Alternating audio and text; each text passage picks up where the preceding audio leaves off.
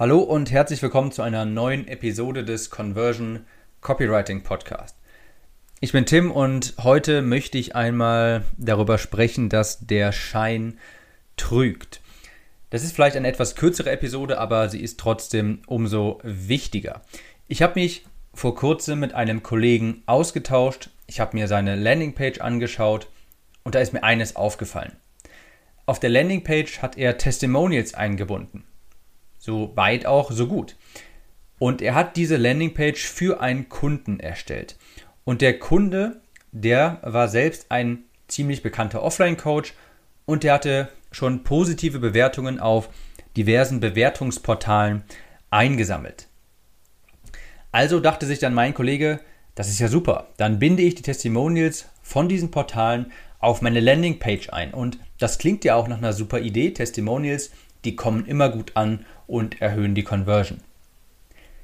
Das Problem dabei war nur, dass diese Testimonials, die waren ohne Bilder und auch ohne vollständigen Namen. Er hat also so ein Standardbild für die Testimonials genommen. Ja, also so ein, einfach diesen grauen Kopf, den man auch, kennst du vielleicht, wenn jemand in Facebook kein Profilbild hat, dann hat er ja einfach diese, diesen grauen Kopf hinterlegt als Profilbild, dieses Standardbild, das dann jeder Mann bzw. jede Frau hat, die kein Profilbild hat. So in der Art sah das dann aus. Da war also dann dieses Bild, das Standardbild, daneben war der Name auch noch abgekürzt, beispielsweise irgendwie Stefan M. Und so waren dann auf der Landingpage sechs, sieben Bewertungen eingebunden, alle ohne Profilbild und mit abgekürzten Namen. Da stand dann also sowas wie Klaus S. sagt, Stefan M. sagt, Sandra M. sagt oder Bianca B. sagt und auch und so weiter. Das habe ich gesehen und habe ihm dann gesagt, hör mal, du kannst da keine Fake-Testimonials einbauen, das geht nicht, du kannst die Kunden nicht verarschen.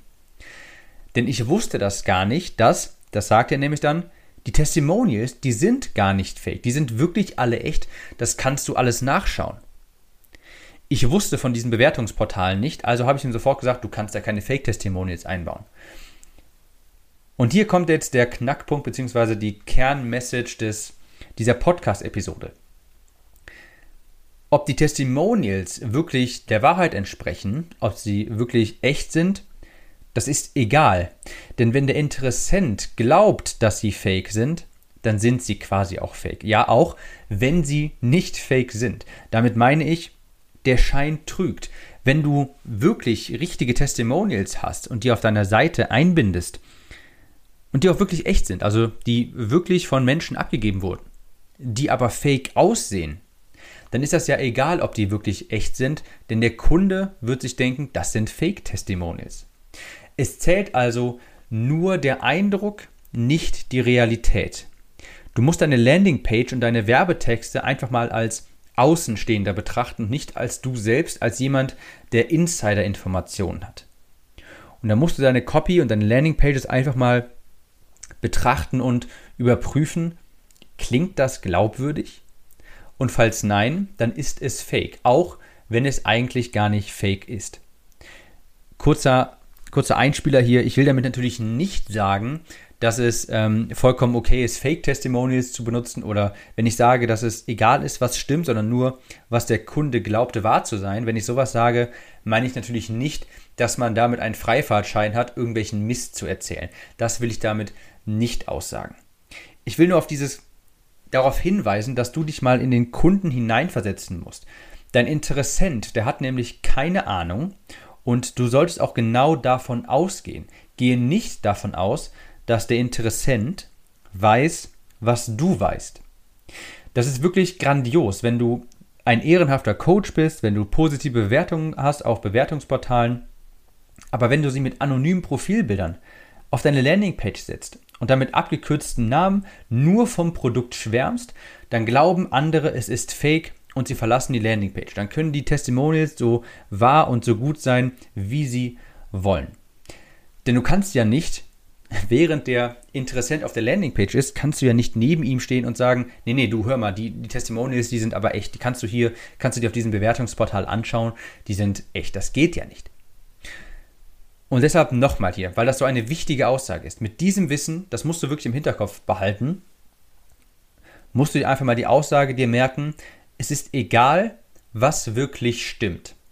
wichtig ist, was der Kunde glaubt wahr zu sein. Auch wenn es vielleicht nicht wahr ist, wenn der Kunde glaubt, es ist wahr, dann ist es ja theoretisch wahr, denn dann, dann führt es ja zu der Conversion. Und wichtig, ich möchte nochmal darauf hinweisen, damit meine ich nicht, dass du Fake-Testimonials erstellen solltest, die ähm, wie echte Testimonials rüberkommen, weil nur das angeblich zählt. Das meine ich damit nicht.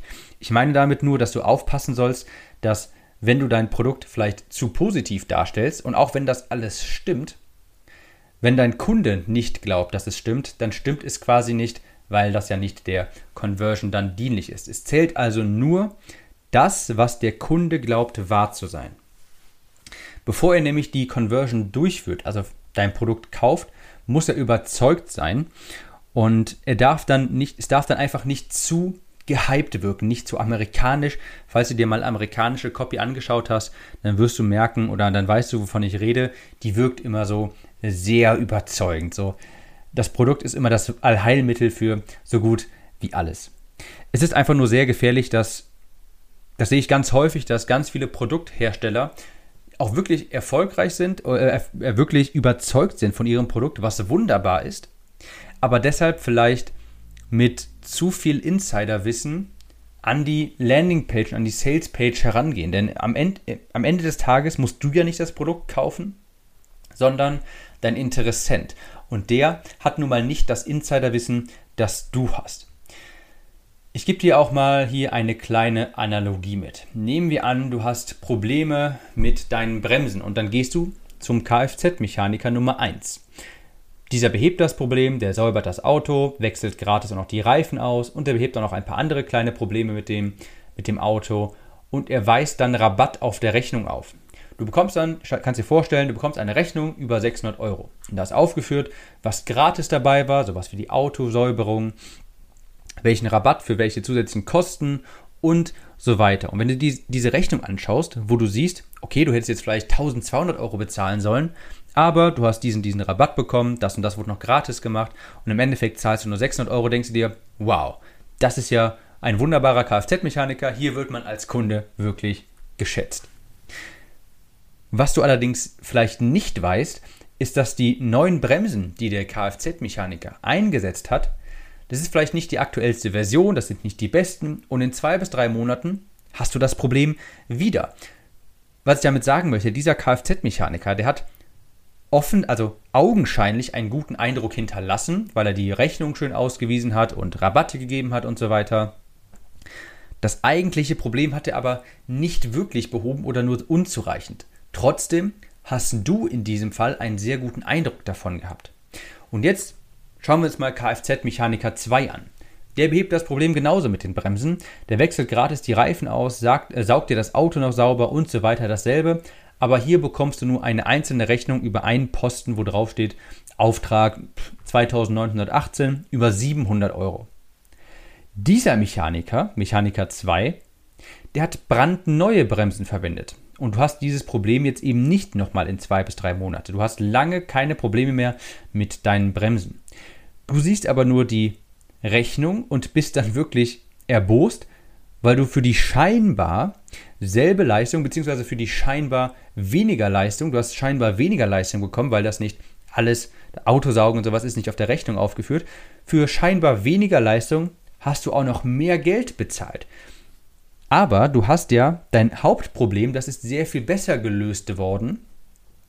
Und du sparst ja auf lange Sicht trotzdem mehr Geld, weil du nicht mehr so schnell in die Werkstatt wegen deiner Bremsen musst. Hier hast du also einen schlechteren Eindruck von einem besseren Produkt.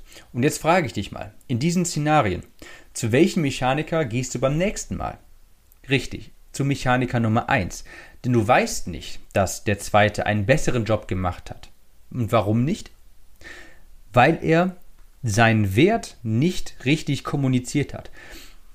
Für den Kfz-Mechaniker äh, Kfz-Mechaniker ist das vielleicht klar, dass man beim dass man beim Auftrag auch noch das Auto saugt, dass man neue Bremsbeläge drauf tut und alles Mögliche, was dazugehört. Für den Kunden aber vielleicht nicht. Er denkt sich, ist doch natürlich, selbstverständlich, dass ich das mache, schreibe ich dann nicht auf die Rechnung drauf. Der Kunde weiß das aber nicht und das ist der Knackpunkt. Und deshalb verliert Kfz-Mechaniker Nummer 2 trotz einer besseren Dienstleistung, trotz eines besseren Produkts einen Kunden an Kfz-Mechaniker Nummer 1. Fazit. Betrachte deine Ads, deine Landingpages, dein Produkt nicht durch deine Augen, sondern durch die des unwissenden Kunden. Wenn es zu gut klingt, um wahr zu sein, auch wenn es wahr ist, dann ist es nicht wahr. Es ist egal, was wirklich der Wahrheit entspricht. Es zählt am Ende des Tages nur, was der Kunde glaubt wahr zu sein. Wenn du also super Testimonials hast, die auch alle wirklich echt sind, aber sie dann mit anonymen Profilbildern und abgekürzten Namen präsentierst, dann glaubt der Kunde, sie seien fake und dann sind sie im übertragenen Sinne auch wirklich fake. Denn sie erfüllen ja nicht den gewünschten Zweck, und zwar den der Conversion. Das ist ein wirklich wichtiger Mindshift, äh, Mindset-Shift, den ich dir hier mitgeben wollte. Und falls dir die Episode gefallen hat, dann gib mir unbedingt eine 5-Sterne-Bewertung bei iTunes. Teile diese Episode mit jemandem, den du kennst. Und wir hören uns in der nächsten wieder. Ciao.